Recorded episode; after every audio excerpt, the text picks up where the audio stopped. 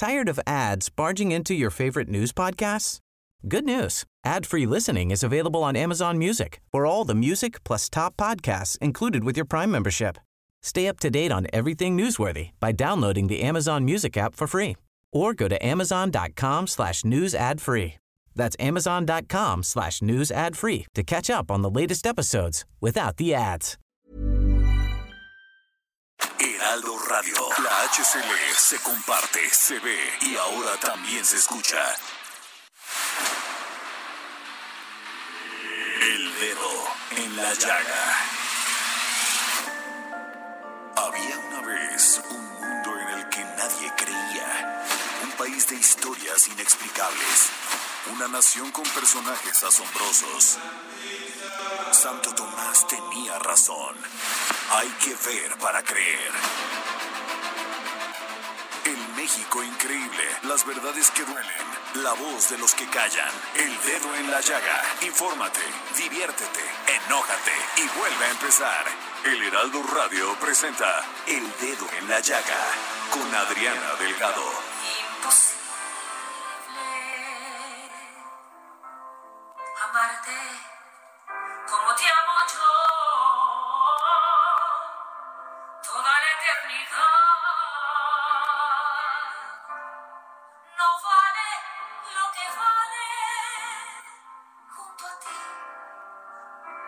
ni el más leve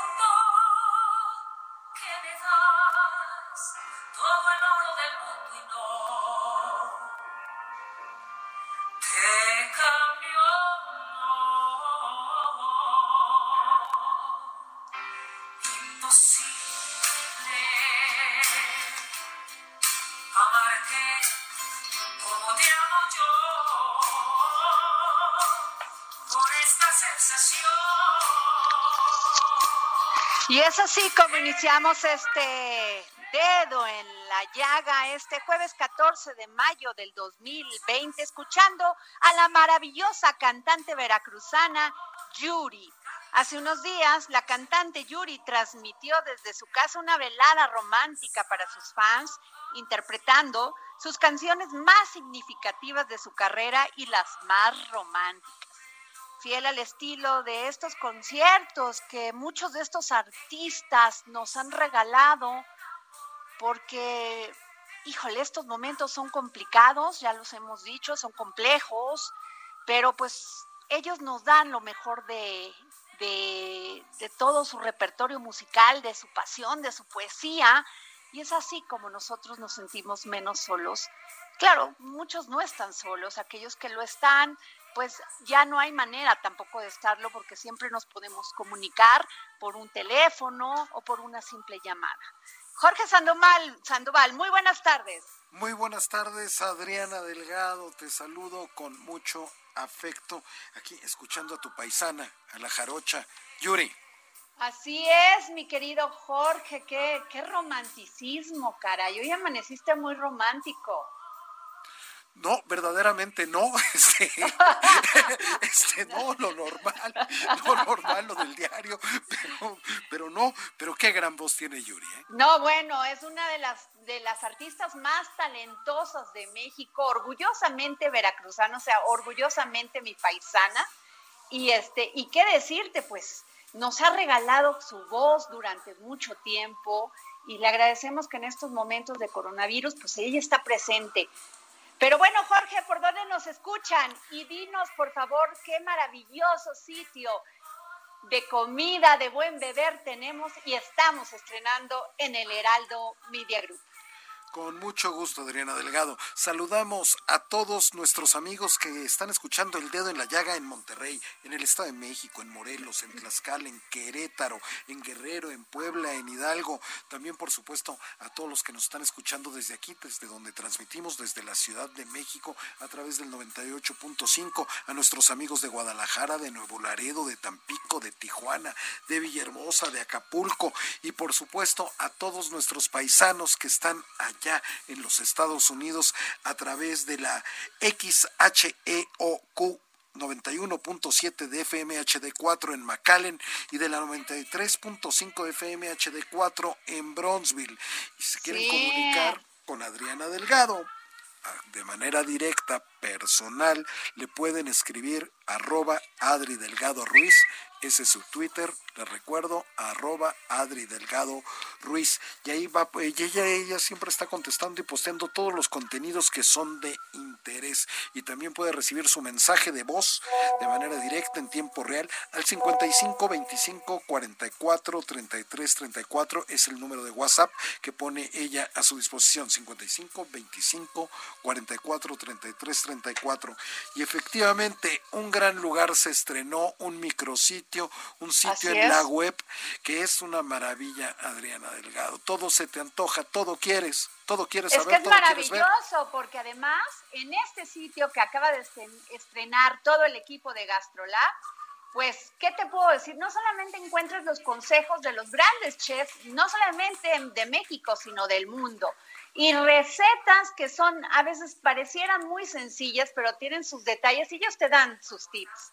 Entonces me parece un sitio maravilloso porque además te aconsejan cómo marinar la comida, o sea, cómo este pues saber qué vino este requiere tal tal carne, tal pez o el pescado. Entonces, está lleno lleno de cosas verdaderamente interesantes de este maravilloso actuar y accionar que es comer, Jorge, y beber.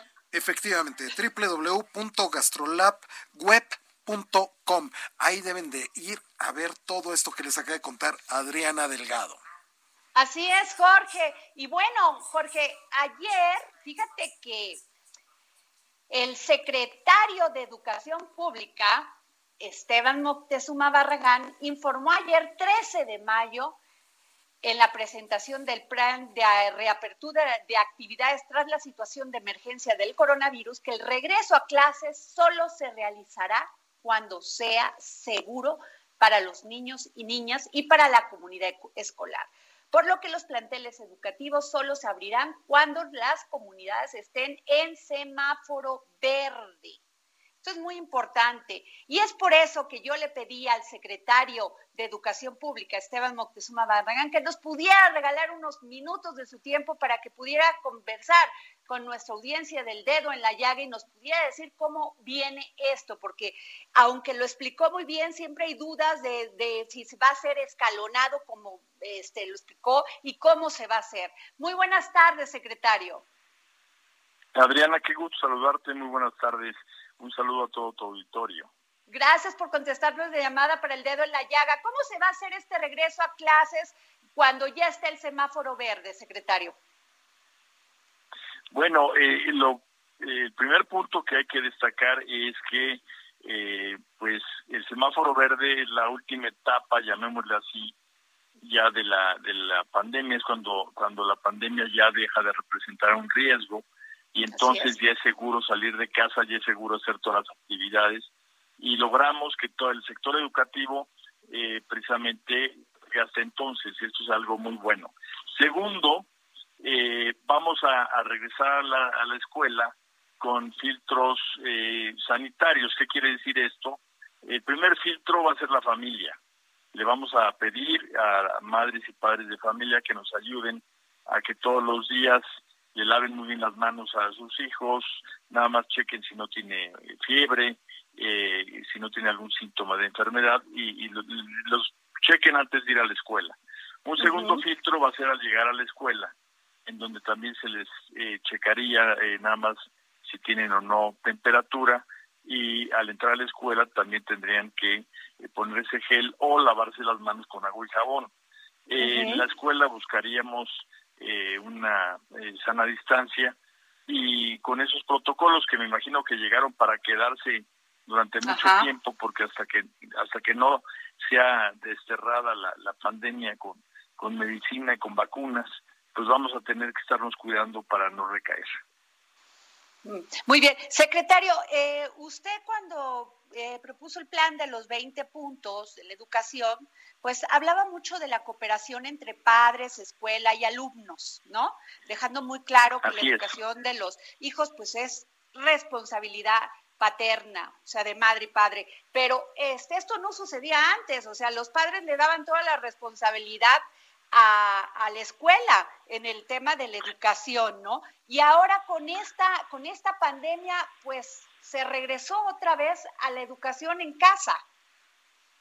Así es, mira, es, es muy buena pregunta la tuya porque ya desde la eh, reforma constitucional ya incorporamos la corresponsabilidad en la educación, como diciendo la formación de niñas y niños eh, tiene una parte escolar, pero también tiene una parte eh, en la casa. La familia tiene un rol muy importante.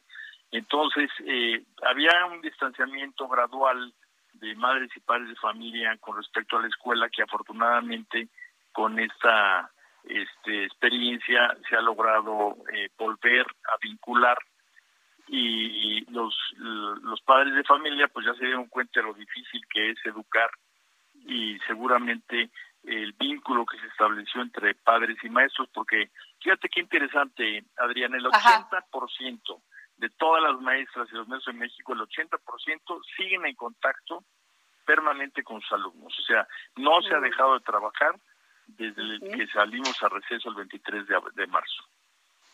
Ok, y, y, otra, eh, quiero preguntarle, secretario, este plan de Aprende en Casa, ¿cómo ha funcionado? Ha funcionado muy bien, mucho más, eh, digamos, mejor que las expectativas que teníamos al principio. Este, te, pongo nada más un dato. Eh, en la en el taller para preparar a las maestras y los maestros sobre herramientas digitales eh, se inscribieron 800 mil maestros. Eso es sorprendente. Este, el propio Google estaba totalmente, pues, muy, muy sorprendido de, la cantidad. Y lo que tenemos es que se adelantó de repente la era digital a la educación pública y eso va a ser muy bueno. Y secretario, sobre el tema del abandono y el o sea, y de que los jóvenes no van a la abandonan o simplemente no van a la a la escuela, ¿cómo se ha luchado contra eso? Porque según teníamos cifras de, de, no de este año, sino del año pasado, que eran más de 5 millones de niños que o no iban o, sea, o simplemente no se aparecían ya más. O sea, no iban al iban un día, otro no. Ah, hay, hay este deserción escolar, abandono en todos los niveles educativos por, por muchas razones, desde pues que los padres se van de cambian de ciudad y se tienen que ir a otra escuela, hasta que algún niño o niña deja de, estudiar. El nivel en donde mayor deserción hay es en el nivel medio superior, que es la preparatoria. Eh, ahí lo que se hizo, y el señor presidente en eso ha sido muy insistente, es en dar una beca a todas y a todos los estudiantes de educación media superior de escuelas públicas, porque mucho del abandono se debe a que los papás les piden que se pongan a trabajar para ayudarlos, que ellos se quieren casar y entonces se ponen a trabajar, o que no tienen dinero para el transporte, para la comida, etcétera. Entonces, las becas no solo están ayudando a que no haya deserción, sino que también ya empezaron a demostrar que hay un incremento en la matrícula, o sea, más jóvenes quieren eh, dedicarse a estudiar y eso es un signo muy bueno. Y secretario, en el tema de, esto que usted ha siempre planteado, que además yo lo he escuchado en muchas entrevistas, sobre generar un, eh, niños que tengan un espíritu crítico, el trabajo vinculado a situaciones reales con su entorno, lo que se llama aprendizaje significativo. ¿Usted qué piensa? ¿Qué mexicano quiere dejar el secretario de Educación Pública, Esteban Moctezuma? Pues mira, lo estás expresando, Adriana, mejor que yo. Es exactamente, exactamente eso. Eh, el, el, niño, la niña, el joven debe de tener un pensamiento crítico y eso qué significa? Significa que en vez de repetir, por decirte algo, una fecha histórica, pues que tenga un, un punto de vista sobre lo que sucedió en esa fecha o sea, que, que, se vaya más al fondo y de la sustancia de los asuntos y que no se quede en la superficie. Eh, por ejemplo, en vez de saber eh, matemáticas, pues que eh, tenga lógica matemática, que, que sepa por qué se dan eh, los, los fenómenos. Entonces, eso es muy importante, pero además que lo relacione con, con su vida diaria, o sea, que no sean conocimientos totalmente eh, académicos, sino que sean eh, parte de las soluciones a los problemas diarios de él y de la sociedad. Eh, en México tenemos que tener universidades que se dediquen a investigar y a desarrollar soluciones para México. Si hay desempleo, cómo generar más empleo. Si hay pobreza, cómo superarla. Si hay problemas de ecológicos, cómo mejorarlos pero, dedicados a, investigar soluciones para México. Esa es la vocación que debemos de tener. Eh, obviamente, eh, en muchas ocasiones las cosas se pueden eh, hacer con una visión totalmente abierta al, mundo entero, pero creo yo que muchas veces nuestro sistema educativo recoge del mundo muchas ideas y no genera ideas propias para soluciones eh, domésticas, ¿no? El tráfico de la Ciudad de México, la delincuencia, eh, todo ese tipo de cosas que son lo que nos debería estar eh, importando cada vez más. Secretario, ¿por qué usted ha, hablado del humanismo en el tema de la educación? Porque es muy importante saber, digamos, ciencia, tecnología, pero también es muy importante el desarrollo, llamémoslo así, del espíritu, o sea, aprender música, artes, civismo, eh, cómo relacionarnos entre todos, eh, cuestiones socioemocionales. ¿Cuántas veces una gente muy, muy inteligente no sabe relacionarse con los demás? Eh, entonces, además de educar para el trabajo, hay que educar para la vida. Y esto es algo muy importante que nos haría un mejor país, porque estaremos desarrollando habilidades en todo el mundo eh, que son muy necesarias, ¿no? O sea, la tolerancia, la cultura de paz, incluso hasta la comunicación. Hay personas que no saben comunicarse con los demás, les cuesta mucho trabajo relacionarse y todo eso se puede desarrollar en la escuela. Secretario, déjeme, yo le tengo una sorpresa de una canción que le gusta mucho.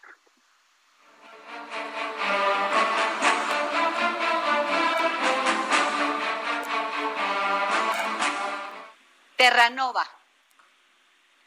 Sí, como no, es una es una obra que me evoca muchas cosas de Telemann. Sí. Y, y, y le tengo otra que quisiera que me hablara de ella y por qué es tan personal para usted, por favor. A ver, sí.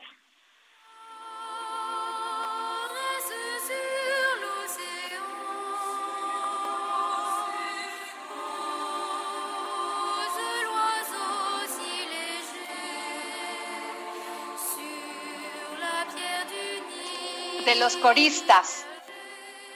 Sí, como no me, ya me emocionaste, ¿eh? es que realmente es, es una de las cosas que de las que yo estoy más convencido. La música es la herramienta que yo conozco más poderosa para generar tejido social sano. Eso que estábamos hablando del humanismo, eh, un niño que estudia un, instrumento musical se convierte en una persona con, con una riqueza realmente excepcional.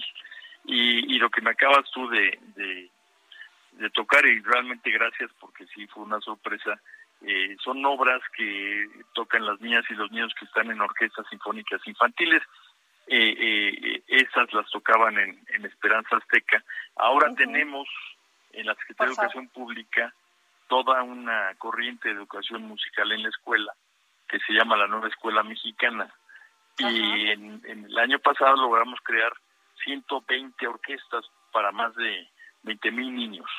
Y este, pues trataremos de seguir con, con ese ritmo de crecimiento, porque si quieres soluciones para los problemas de la sociedad, eh, crea orquestas sinfónicas. Eh, todo este tema que hemos visto de, por ejemplo, el bullying. Eh, en las orquestas no hay bullying en las orquestas porque los niños se, se dan cuenta que todos tienen un papel, un rol eh, para que suene bien y entonces dan cuenta que hay que respetar a todos.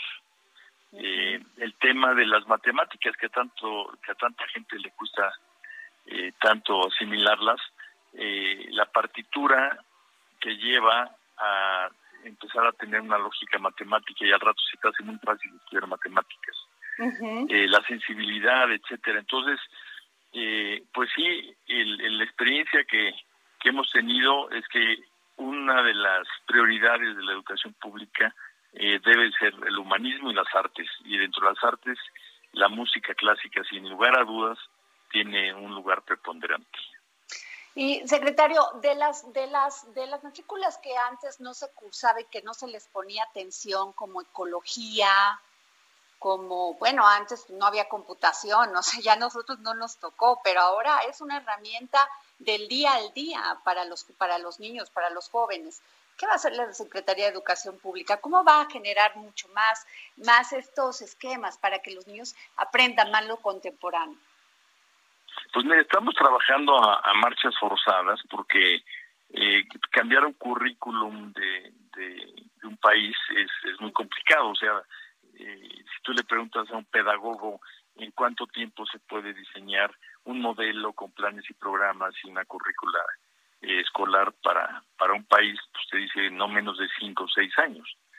Eh, entonces estamos trabajando a marchas forzadas lo primero que vamos a sacar es algo muy importante que es el civismo, un nuevo libro de civismo, porque queremos impulsar mucho los valores. Una cuestión fundamental en la sociedad es la pérdida de valores y tenemos que solucionarlo y, y, donde se siembra es en la educación. Entonces, primero valores.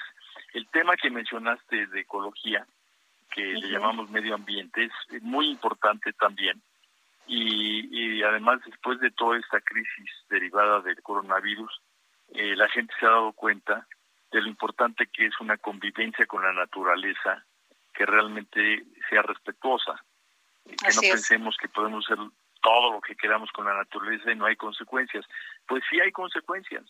Eh, claro que sí. Ya se nos olvidó, ya se nos olvidó Adriana por por el problemón que se nos cayó encima, pero acuérdate los incendios en Australia, Así es, es este, cierto. Por, mencionar uno, por mencionar uno, pero inundaciones, eh, problemas, etcétera. Eh, otro tema que es bien importante, y eso es más, llamemos, actual, es la cultura de paz. Eh, se vive mucha violencia, muchas veces desde el hogar, se vive mucha violencia en las calles, se, todo alrededor de un niño llega a ser violencia. Prende una película y hay armas eh, ve un, un, juego y el juego es, es de violencia, de, de, a ver quién mata a quién. Eh, entonces, todo eso eh, hace que pues se genere toda una cultura de violencia que hay que empezar a desterrar con lo contrario, que es una cultura de paz. Así es. Y sobre eso también es la propuesta que queremos impulsar. Sin duda la música, como estábamos hablando hace un momento, y algo de, de, digamos, todo esto socioemocional es muy importante, ¿no? Este, que las niñas y los niños generen, eh, pues, resiliencia y, una serie de, de atributos para un entorno que muchas veces eh, es difícil de manejar, ¿no? Pues muchas gracias, secretario de Educación Pública Esteban Moctezuma Barragán. Muchísimas gracias por habernos dado esta entrevista para el dedo en la llaga. Le valoramos mucho. No, gracias a ti. Gracias a ti por eh, escucharme, igual que a todo tu auditorio. Y pues les digo y les reitero que tendremos que ser pacientes, pero mientras no haya garantías de salud, eh, no vamos a regresar a clases y cuando regresemos, tampoco vamos a regresar a exigirle a las niñas y a los niños que nos den todo el trabajo que hicieron durante el receso, sino a hacerlos sentir queridos, a hacerlos sentir bienvenidos y a darles también la oportunidad a ellos que hablen y que expresen todo lo que traen dentro que ha de ser mucho que tienen que sacar. Muchas gracias, secretario. Muchas gracias. Gracias por haber por estar aquí con nosotros y nos vamos a un corte. Yo soy Adriana Delgado y regresamos aquí al dedo en la llaga.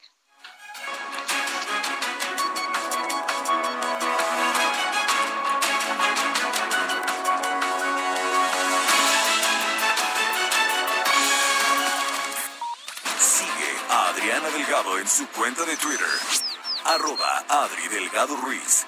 Además, te invitamos a enviar tus opiniones y comentarios en texto o por mensaje de audio a través de WhatsApp al 55 2544 3334.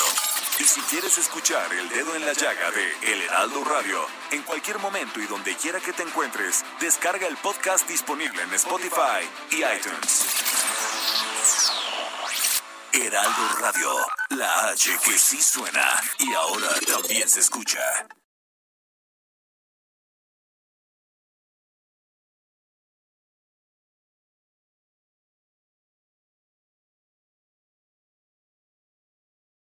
Heraldo Radio, la HCL se comparte, se ve y ahora también se escucha. Gracias, gracias amigos del dedo en la llaga. Qué importante es poner atención en lo siguiente, porque saben ustedes que las personas se contaminan del coronavirus y generalmente las que lo hacen no presentan ningún síntoma, pero son el foco de contagio mayor y diseminación de este virus. ¿Sabes, Adri? Con solo la respiración, fíjate que estas personas pueden propagar el COVID-19. ¿Cómo estás, Adri? Definitivamente, Moni, muy bien, lo dijiste muy bien, es muy cierto porque, bueno, pues el COVID-19 se mantiene en el aire hasta por 72 horas y un porcentaje importante de contagios ocurren en áreas cerradas. Europa erradicó la contaminación de estos espacios con el macroesterilizador. Este es el que les traigo el día de hoy, que a través de una pistola de presión rocía un líquido esterilizante utilizado en quirófanos y que garantiza la eliminación del COVID-19 durante 24 horas. Buena noticia, muy bien. El macroesterilizador se distribuye en dos presentaciones. Tenemos la de 5 litros, que es suficiente para proteger durante 60 días automóviles, oficinas o domicilios pequeños, y el de 16 litros para residencias más grandes, vehículos de pasajeros o para negocios también. Wow, ya que vamos a regresar a la actividad paulatinamente, nos hay que conviene. esterilizarlo, por Claro. supuesto. Y algo bien importante, amigos, no olviden visitar hospitalar.mx, porque Novirse es la única compañía con productos de nivel hospitalario y no de uso doméstico. Ojo, Ojo, no ojo, mucha engañar. atención, como el ojo turco, así, pongan atención. ¿A dónde Así marcamos? es. El número para que llamen es el 800 2307 mil. Repito, 800 2307 mil. Tenemos precio de lanzamiento, Moni. padre. Al pagar con tarjeta bancaria van a recibir completamente gratis un esterilizador quirúrgico en aerosol para objetos pequeños como el celular, por ejemplo, o como el mouse de la computadora. La tablet, eh, sí, mi bolsa. También. Todo lo Sí, pequeño, sí, para que sí. vean de qué tamaño es la bolsa. Muy bien, Adri, ¿a dónde marcamos? 800 2307 mil. A Muy marcar bien. ya. A marcar 800 2307 mil. Regresamos aquí con el dedo en la llaga, Adri. Sí, claro. Continuamos. Re- regresamos aquí al dedo en la llaga, Jorge. Qué interesante la entrevista del secretario de Educación, Esteban Moctezuma. Efectivamente, Adriana, porque pudimos conocer a través de sus palabras cuáles son los resortes que llevan a un funcionario tomar cual o tal este, decisión para implementar una política pública. Así es, así es, y además muy interesante cómo se va a hacer el regreso a, cal- a clases hasta que esté, o sea, en el semáforo verde totalmente para no exponer a ningún niño en contagio. Y luego, pues bueno, que pues los mira, lo más interesante es que antes los padres le daban la responsabilidad de la educación a la escuela y a los maestros, y ahora se están enfrentando a que ni siquiera creo que los niños están más avanzados que los papás. Entonces, yo creo que sí hay que, eh, es un tema de reflexión, de reflexión y de análisis de los propios padres para que se, se vean cuál, no lo quiero decir así, pero en muchos casos no saben ni multiplicar los papás, o sea, las mamás ni saben ni siquiera de historia. Creo que es un momento para aprender juntos. Por algo pasan las cosas y si de esto vamos a, salir más fortalecidos como familia, qué maravilla. Efectivamente, porque eh, la tecnología para muchos papás es completamente todo un reto. Entender cómo te conectas a través de alguna aplicación para hacer una videollamada y sobre todo tener una videoconferencia con mucha gente es todo un reto que, que, que a veces se, se, se, se puede entender.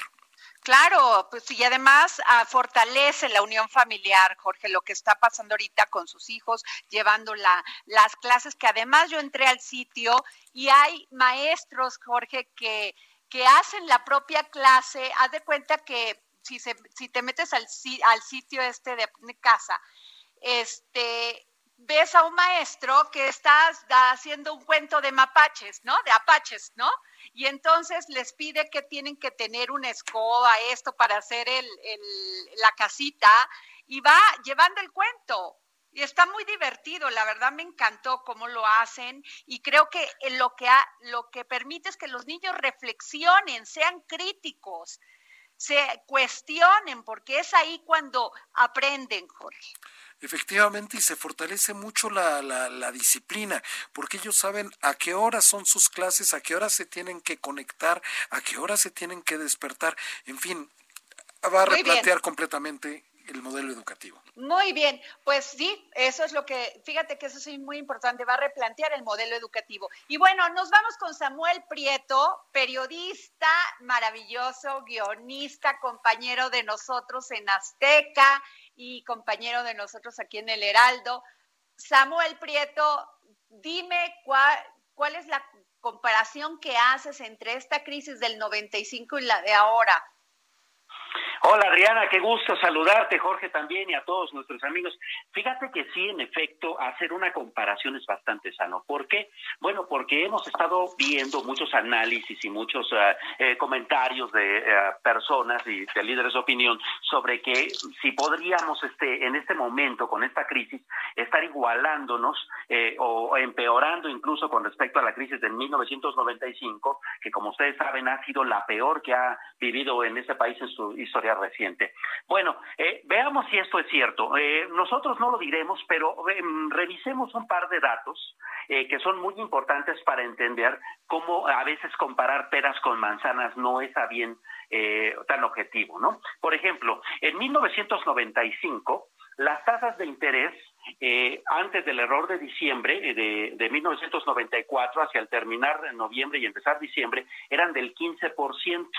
Bueno, destalla el error de diciembre eh, por ahí del 17 de ese mes y para el inicio de 1995 ya traíamos 110%.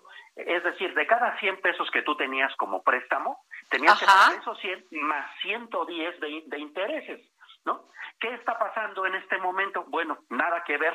Es más, esta mañana en la Junta de Gobierno del Banco de México tuvo su reunión de política monetaria y la tasa de interés de referencia que ya estaba en 6%, nada que ver con ese 110, bajó, bajó 50 puntos base a 5.5%, por cierto, en una reunión que se dio en un ambiente tal que eh, el voto para bajar la tasa de interés fue unánime. No hubo un solo subgobernador en el Banco de México que estuviera en contra de ello, lo cual significa que hay un ambiente eh, pues bastante optimista con respecto a cómo puede estarse desempeñando la economía, digamos, en los próximos meses. No significa que estamos bien, significa que por lo menos eh, las empresas y los sectores productivos no tendrán que lidiar con tasas de interés impagables para poder salir adelante con créditos cuando sea necesario hacerlo al reactivar la economía, que eso ya es una ventaja bastante grande, ¿no? Eh, claro. En tasas de interés es eso. Ahora, eh, nuestras reservas internacionales, ese es otro punto eh, toral en esta circunstancia. En ah. aquellos años de 1995, teníamos un eh, problema muy fuerte de deuda que teníamos que pagar de inmediato, los llamados tesobonos, que si bien eran deuda interna, estaban denominados en dólares y eran deuda que teníamos que pagar rapidito, en cinco, cuatro, tres meses. Eh, ¿Qué hizo el gobierno de ese entonces? Bueno, pues tuvo que echar mano de las reservas internacionales del Banco de México para pagar todas esas fugas de capitales. ¿Cuál fue el resultado? Pues que nos quedamos sin un sin un solo dólar en nuestras reservas e incluso Estados Unidos tuvo que entrar al quite para pagar muchas de esas deudas de México y entonces pues quedamos eh, pues muy endeudados y además sin un solo peso en la cartera. ¿Qué está pasando en este momento? Sí. Sí, sí, sí, te escuchamos. ¿Qué está pasando en este momento? Totalmente distinta también la situación. En el último dato de reservas internacionales del Banco de México, en este momento tenemos 186.643 millones de dólares. Y además nuestras reservas internacionales ya no sirven para pagar deuda interna. ¿no? Eh, eso ya está legislado y la autonomía del Banco de México es, eh, digamos, una parte fundamental de todo esto. Es decir, tampoco tenemos un, un gran problema con el asunto de deuda.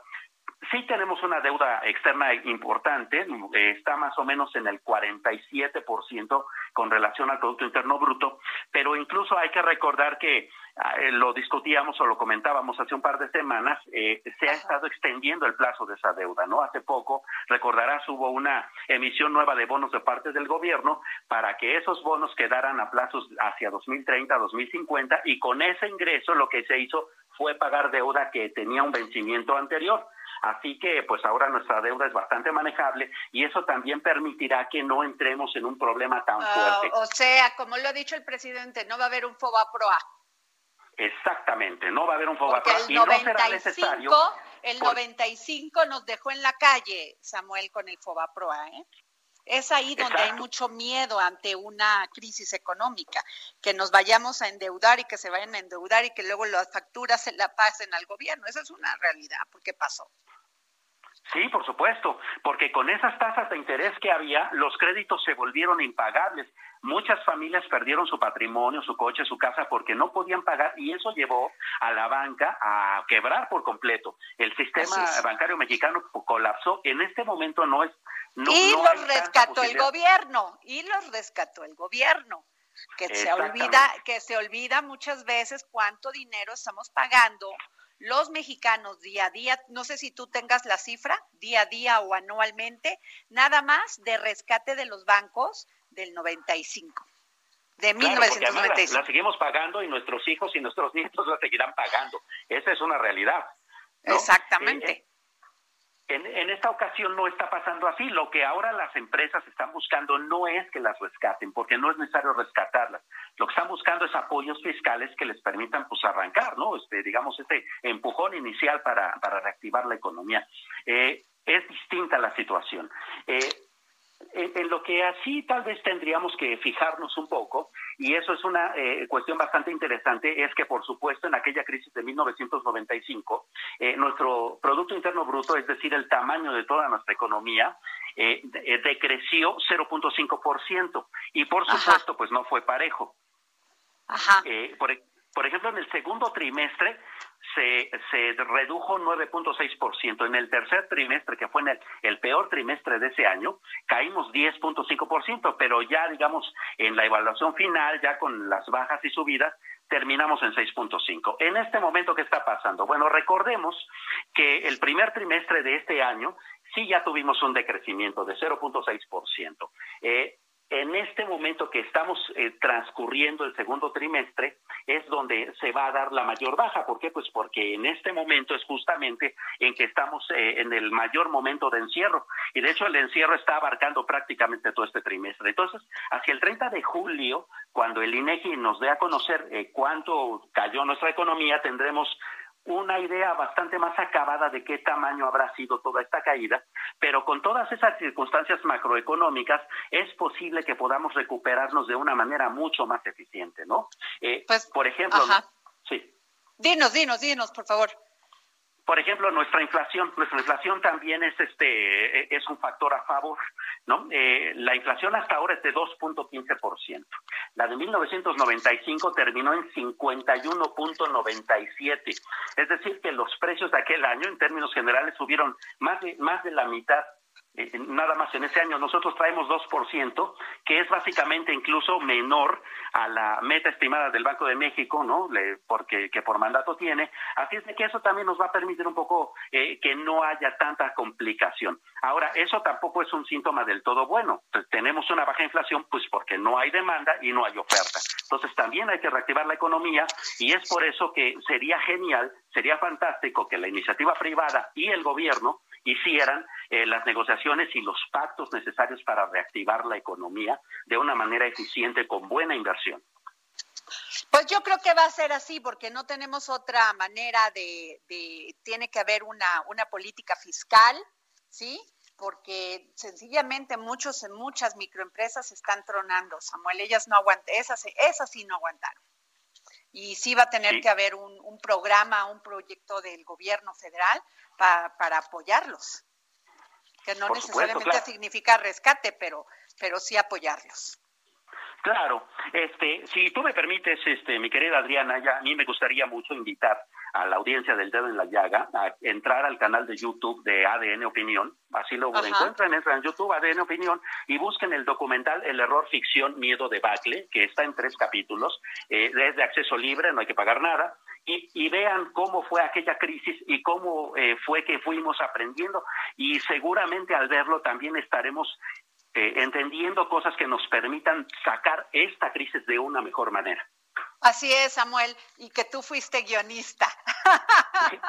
y tú la productora. Eh, muy, bien, y el productor Jorge Sandoval.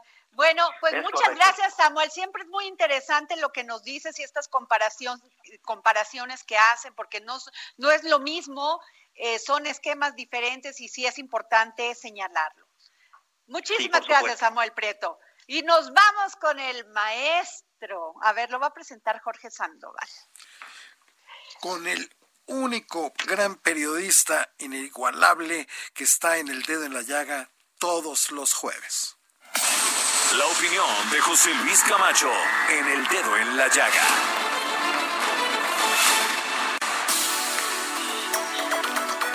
Mi querido José Luis Camacho. Oye, oye, José Luis, es que ya nomás Oscar, este Jorge Sandoval te quiere presentar, no quiere que yo te presente. Yo siento que Jorge Sandoval trae un complot contra mí. ¿De qué nos vas a hablar hoy, querido este José Luis Camacho?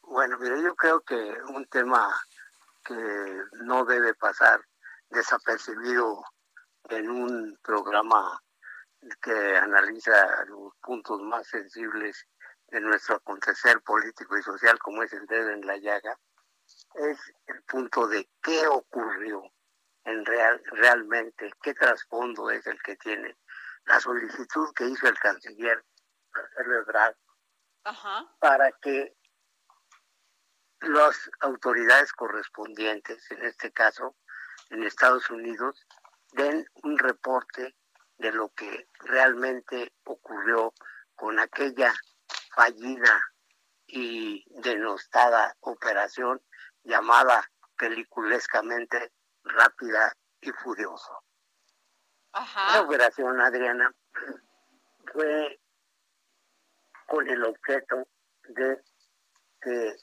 los funcionarios de la administración que controla las armas, el tabaco y el alcohol en Estados Unidos, pudiera introducir cerca de 2.000 armas, armas de alto poder a nuestro país y darles un seguimiento para ver quién era el contrabandista que posteriormente entregaba esas armas al crimen organizado. Después de cinco meses no pasó absolutamente nada. Esas 2.000 armas evidentemente no fueron las únicas que siguieron llegando a manos de las organizaciones criminales mexicanas, sino que simple y sencillamente pusieron en evidencia que las autoridades de Estados Unidos son incapaces de frenar ese tráfico de armas que viene de todas las tiendas que tienen a lo largo de la frontera y que a través de ellas y aplicando la famosa ley del rifle, pues cualquiera puede ir a comprar claro. un arma de alto poder y después, pues no solamente utilizarla, como dijera esa enmienda, en defensa de su integridad personal y patrimonial, sino que regularmente, pues esas armas, eh, yo no me imagino a un granjero de Texas comprando un AK-47 para defender su ganado. No, pues no. Yo creo que era el que compra tres sacas 47, pues ya tiene un cliente acá en México para entregárselas a un precio evidentemente mayor del que la Claro. Bueno, ¿dónde está el punto que se ha comentado? Mira, ahorita existe un proceso en contra de Genaro García Luna en la Corte de Nueva York, que es una corte por demás quisquillosa, muy acuciosa y que allí lo que se declara es una un elemento que se toma en cuenta no solamente para el juicio en curso, sino para el involucramiento de otro tipo de personajes que pudieron haber tenido relación con el ¿Quién es en este caso el personaje que pudiera resultar involucrado? Pues no hay otro que el presidente Felipe Calderón. Yo creo que Felipe Calderón en los últimos meses pues ha estado manejando de una manera entre hábil, entre socarrona, entre algo que la Virgen me habla, ¿verdad? Y lo mismo le contesta al presidente López Obrador de que pues es un mal manejador de las redes sociales, lo mismo le contesta que él, eh, utilizando la profunda filosofía del Chavo del Ocho, dice, pues ya el presidente cuando tiene un problema no tiene otro recurso que echarme la culpa a mí. Por eso, como dijo el Chavo, así lo expresó Calderón, todo yo, todo yo, todo yo. Pues oye, oye, pero no olvidemos, José Luis, que en el caso este de, ¿te acuerdas de Ovidio? Eh, había estas personas que, de, pues, que estaban con él, traían armas que las utiliza el ejército de los Estados Unidos, ¿eh? No es este, un caso que de ninguna manera eh, haya dado por concluido.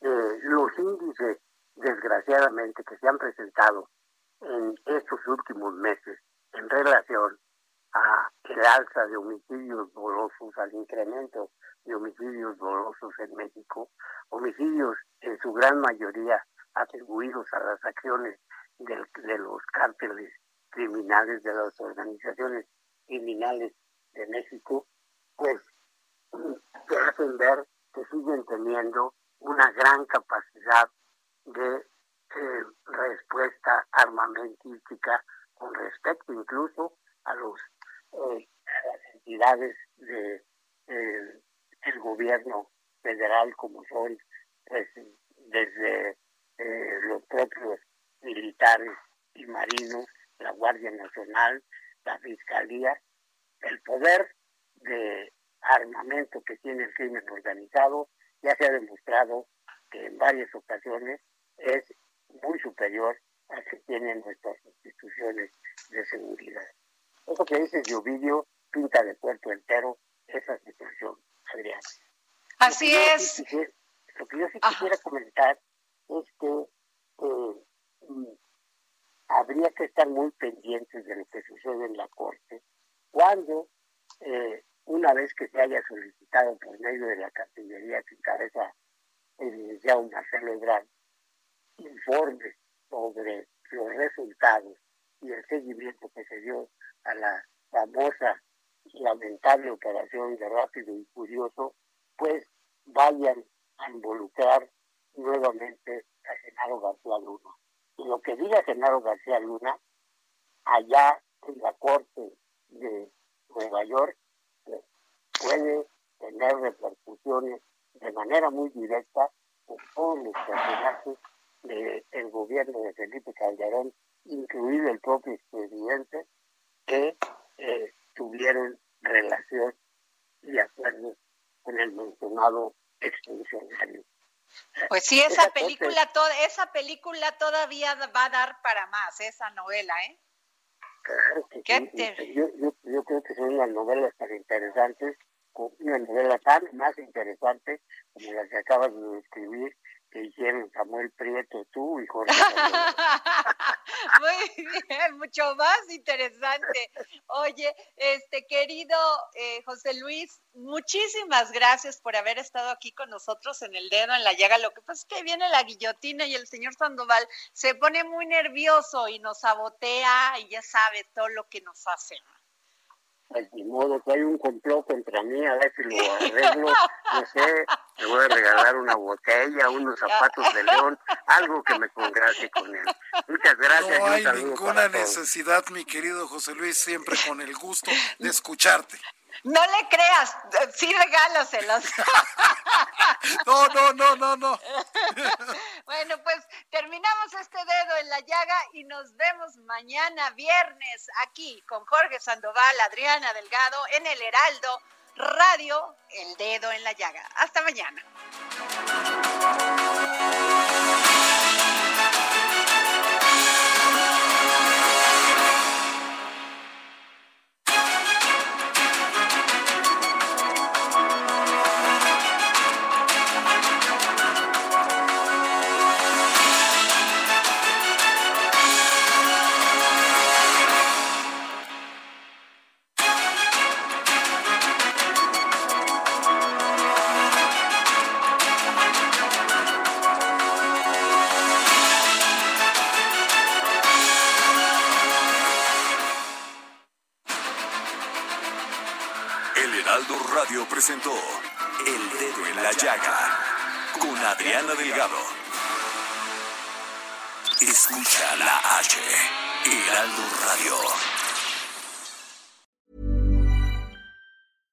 Tired of ads barging into your favorite news podcasts? Good news. Ad-free listening is available on Amazon Music for all the music plus top podcasts included with your Prime membership.